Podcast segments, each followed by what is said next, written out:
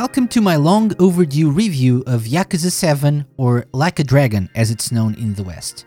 I say review, but it's more of an exposition of my thoughts on the game after having spent so much time with it in the last few weeks. This comes from a person who is not into JRPGs all that much.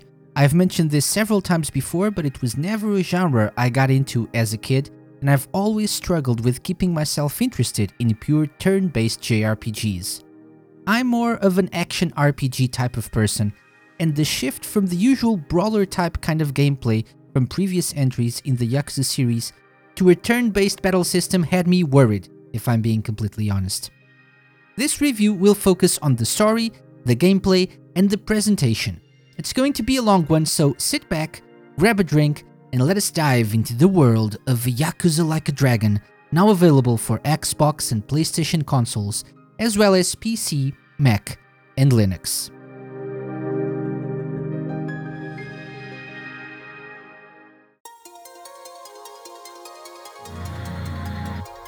Many fans of the Yakuza series will tell you that its strongest point has always been the story.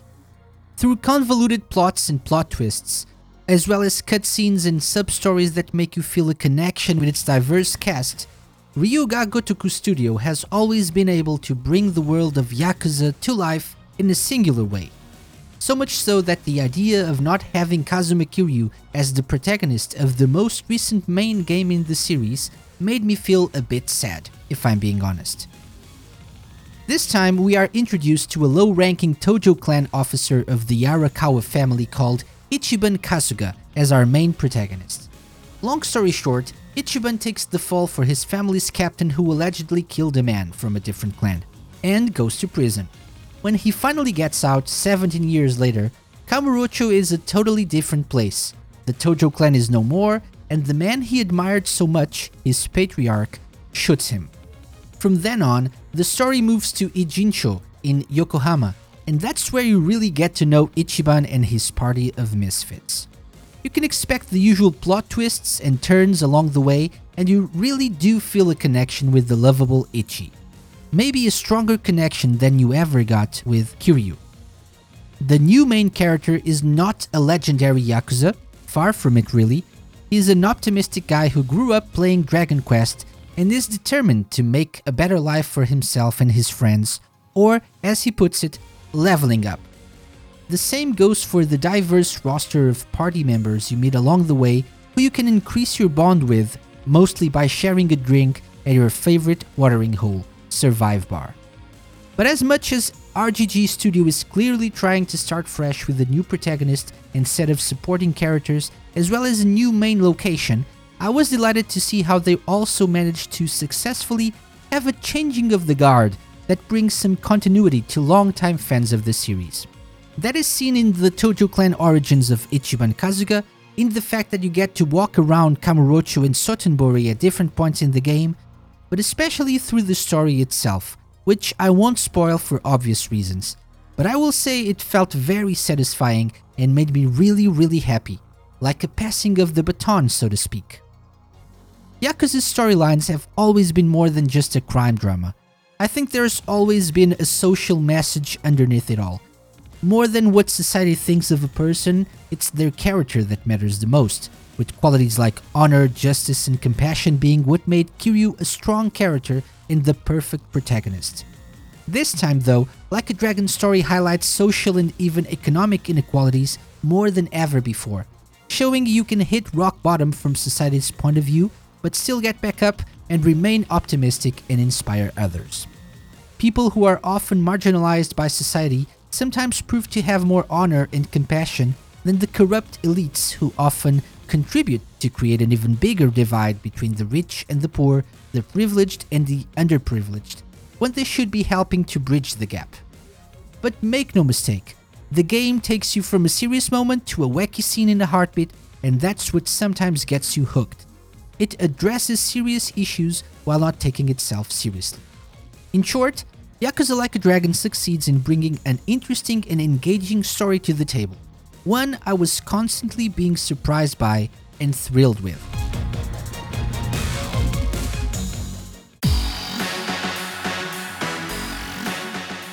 When it comes to gameplay, Gone is the usual brawler type action we've come to know and love. You now have a party of friends that join you in turn based battles. As much as I'm not a fan of this in most JRPGs, I really enjoyed Yakuza Like a Dragon's turn based battles. Maybe it's the music, the setting of these fights, the absolute insane moves and enemy types you encounter, or just how seamlessly you move from exploring to fighting with no loading times whatsoever, at least on my Xbox One X. As in any proper JRPG, you can assign different jobs to your party members, which will in turn unlock different fighting styles and special skills. The jobs are pretty much Yakuza madness, ranging from a host or hostess to a pop idol, a breakdancer, a musician, or a cook, to name just a few. Of course, skills will cost you magic points and will have different status effects on enemies. Again, I'm usually more of a mash buttons and kick ass kind of guy, but the battle system isn't overly complicated and as I progressed through the game, I came to understand the advantage of knowing how it worked and having different characters in my party at different times. Some of the later battles in the game will require you to make good use of characters who have healing skills, for example, and you'll have to sometimes sacrifice your attack for a good defense. Having said that, later chapters in the game will also remind you that this is indeed a JRPG, which requires some grinding, I think halfway through the game, I reached the point where I realized I had to level up my characters before I could move any further. So off to the streets of Ijincho I went, and then to the sewers, and then to the arena at Sotenbori. Sadly, it takes a while to feel the effects of the grind, but it's really not that bad when compared to other JRPGs I've tried in the past. Again, maybe because of the sheer variety of enemies, or Sujimon you encounter. Yes, like a Dragon turns finding and defeating enemies on the streets into a Pokemon-like experience where you have to find all the Sujimon so you can fill up your Sujidex. Crazy stuff, I know, but you wouldn't expect anything else from this series, would you? And this also makes sense when you remember Ichiban looks at life as a video game, and his imagination transforms the people he fights into crazy enemies, such as the Twitchy streamer, the Welt Raiser, or the Emperor of Funk. Like a Dragon allows you to activate auto battle mode at any point during a fight, which is basically a customizable autopilot mode for battles. To be honest, I used it a lot until halfway through the game, until I realized I preferred to have full control of what my party was doing. But it's there for those who want it. And so are Poundmates. I'll explain. As you progress through the story, and especially as you complete sub-stories, You'll unlock characters you can summon during a battle using your smartphone. Each of them has a different ability, which could be an attack, a status removal, etc., and they're all free to use for the first time, but require a certain fee to be paid for subsequent uses. These characters range from a huge Yakuza dressed like a baby to Nancy-chan, a crawfish. Of course. You can also buy increasingly powerful weapons at certain locations, as well as upgrade the ones you own to better prepare your party for battle on the streets or in several indoor venues the game calls dungeons in typical RPG fashion. All of this makes for a very enjoyable gameplay experience even with a certain amount of grinding required. The one thing I was a bit disappointed in was the use of nearby objects during a battle, which has been a staple of the series in the past. In Like a Dragon, this is automated, meaning both you and your enemies will automatically use nearby objects depending on where the characters are when it's their turn to move. If a character is near a trash can during their turn, they will probably pick it up and attack with it. More often than not though, I found that this helped enemies more than it helped my party. Most of the times my party members tried to kick an object in the direction of an enemy, the attack would fail or the object would break instead of hitting an opponent. It's a small gripe, but one I think should be mentioned and fixed for an eventual sequel. Also back are the usual arcade locations including Club Sega, where you can play the likes of Fantasy Zone, Super Hang-On, Virtua Fighter 5, and pick up some toys at the different UFO catchers. This is what we've come to expect from Yakuza games, and it's great to have the chance of taking a break from the main story to enjoy the classics. I'll mention this again when we come to the presentation, but it's important to talk about the huge playground you have in the form of Yokohama's Ijincho. You start with only a few districts open to you, but as the story unfolds, you get access to more and more areas of the city. And while it probably takes a bit longer to familiarize yourself with it than it did with Kamurocho in the past, you'll be running through the streets in no time. Or taking a taxi. That works too. All in all, this feels like a proper mainline Yakuza game, down to every single silly sub-story and minigame. Oh yeah, the minigames. These now include such amazing activities as collecting cans, watching a movie without falling asleep, and kart racing. And you can even become the president of a company and manage your business. And did I mention you can have a chicken as an employee? Gotta love our girl Omelette. What this all means is you will probably get sidetracked from the main story a lot. And I mean a lot. That's what happened to me anyway. But that's also the beauty of the Yakuza games. You kind of feel cheated out of your money if you don't experience everything the world has to offer. And that includes getting some diplomas by completing quizzes about a diversity of topics. So yeah, expect this game to take over your life. And I mean this in the best way possible.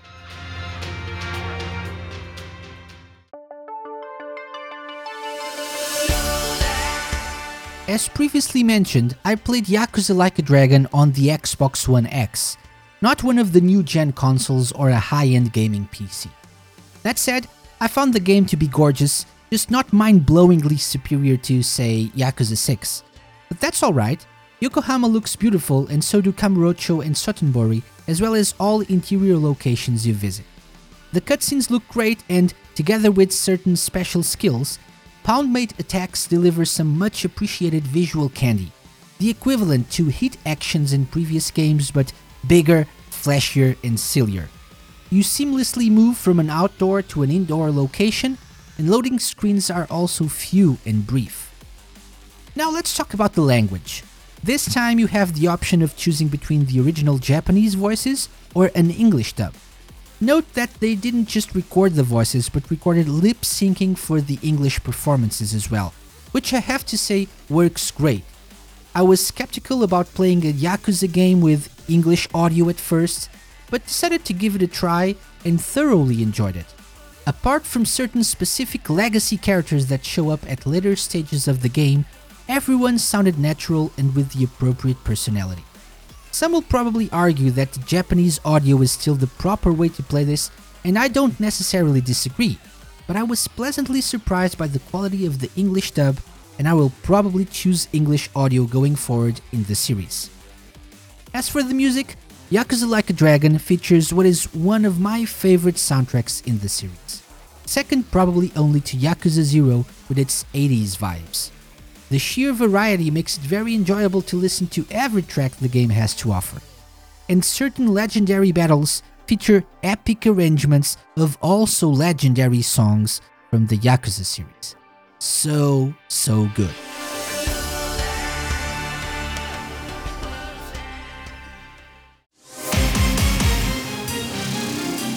Overall, I thoroughly enjoyed my time with Yakuza Like a Dragon.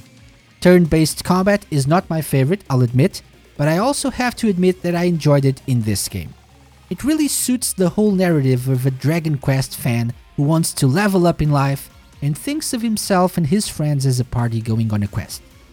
There's even a certain moment when they fight a legendary dragon.